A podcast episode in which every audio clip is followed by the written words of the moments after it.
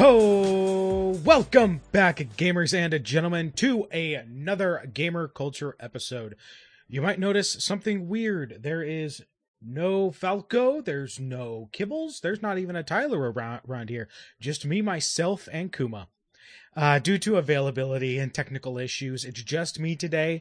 So today we're just going to be talking about something we've probably all heard of, but haven't gotten a lot of details about the Epic versus Apple lawsuit. Now, back in August of 2020, Epic Games, creator of Fortnite, included a feature on its App Store version of Fortnite that allowed players to pay Epic directly to obtain V-Bucks.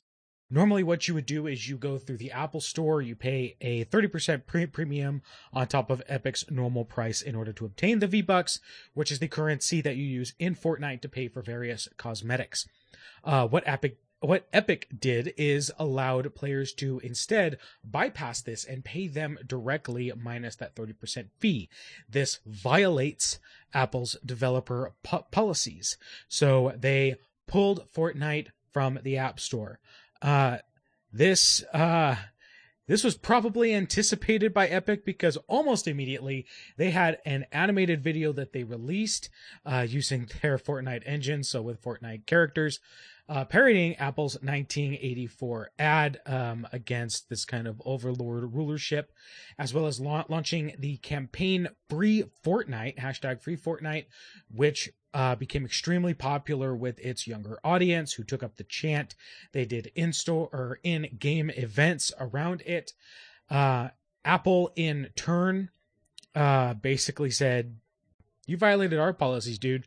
Epic said, Nah, screw you, and hit Apple with a lawsuit, uh, an antitrust lawsuit against them, uh, saying that Epic or Apple is basically a um they're a monopoly. They are have too much power over the App Store space and use that to control it, pushing out other competition. Uh, Apple is then countersuing against Epic for breaking its policies. Uh, essentially, Epic is arguing that the 30% fee is an unfair, quote, tax on developers and represents antitrust law or represents uh, antitrust laws over the App Store and uh, ecosystem. Uh, bas- basically, uh, they're, what they're angling for is space for third party storefronts on Apple Tech. Uh, Apple does not allow um, other storefronts, other app storefronts uh, on its so- software. If there is a storefront app, you have to download it from the App Store um, so that they are able to uh, vet and basically control uh, how things go through that app. Apple argues that they do this so that they can keep their customers safe. They can vet against fraud and quality issues. And they're arguing that Epic is doing this for money and that they freely admitted to knowingly breaking Apple's policy.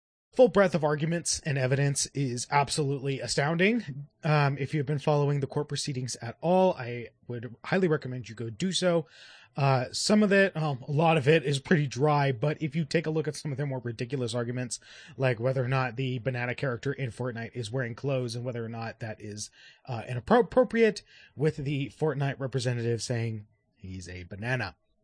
Uh, you also have a lot of very interesting verbiage arguments with uh, Tim Sweeney of Fortnite uh, or of uh, Epic, excuse me, Epic CEO Tim Sweeney saying that Fortnite is not a video game, instead it is a metaverse. It is it is an experience, uh, citing the fact that they've had concerts within Fortnite and various other events. Um, with uh, already ramifications of that coming forth in the term of the game Roblox. Um, my apologies if I'm pronouncing that uh, incorrectly. Already relabeling much of its website and user menus to rename various gamified verbiage to more generic terms, with things like uh, players online being changed to users online, games tab being changed to discoveries, and so forth. Uh, as well as discussions on whether or not the App Store is even profitable for Apple, st- stating that uh, while they assume it is, they have not uh, actually done the breakdown to see if the App Store earns more money than it takes to run. Uh, now, I am not a business major, although it was my major in college. Um, I did not last very long in that, outside a couple of years and a few classes. However, I did learn enough to tell you that you aren't going to introduce something to your business without having a cost breakdown of how much it takes to run versus how much it's making. So I'm guessing that's a little bit of baby back bullshit, but we'll see where that goes.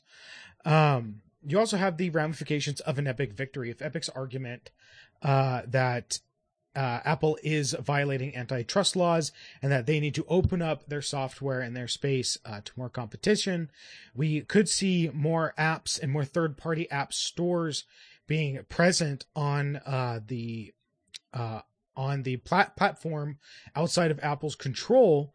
Um, which could potentially lead to better competition, but could, as Apple is warning, lead to more potential dangers and fraud issues and security issues for the consumer base. I remember when the lawsuit first came to light, I was very much on the side of Epic.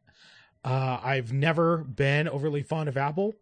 Uh, so to me, this was just another fun way to needle the big tech, tech company.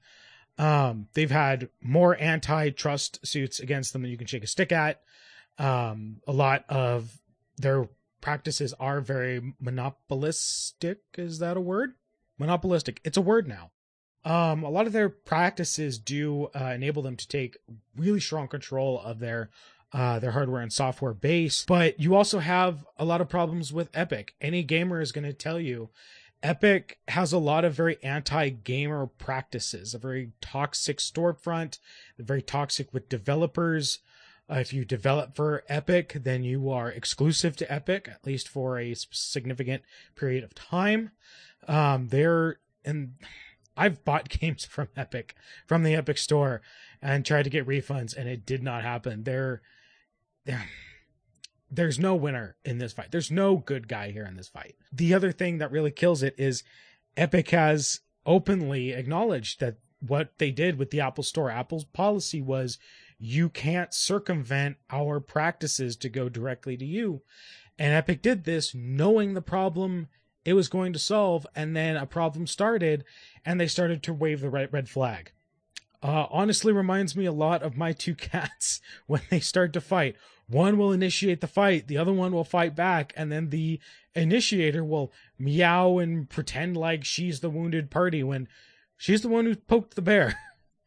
Uh, Apple, for their part, have mostly been trying to just enforce their policies of char- charging a fee for hosting the dev software and maintaining a trustworthy place for consumers.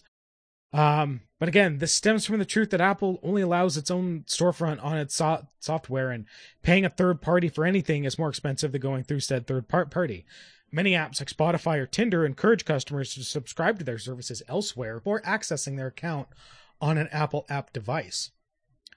Uh, as of today, the 3rd of June, the court hearings are over and we are currently waiting on Judge Rogers' decision, uh, which unfortunately she said could take many weeks. There are thousands of pages of evidence and also many other cases she's currently seeing to um, that are going to tie up uh, her time getting a decision out.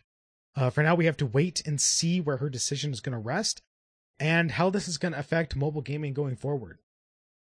So, what do you what do you folks think? is, you know, do you support Apple? Do you support Epic?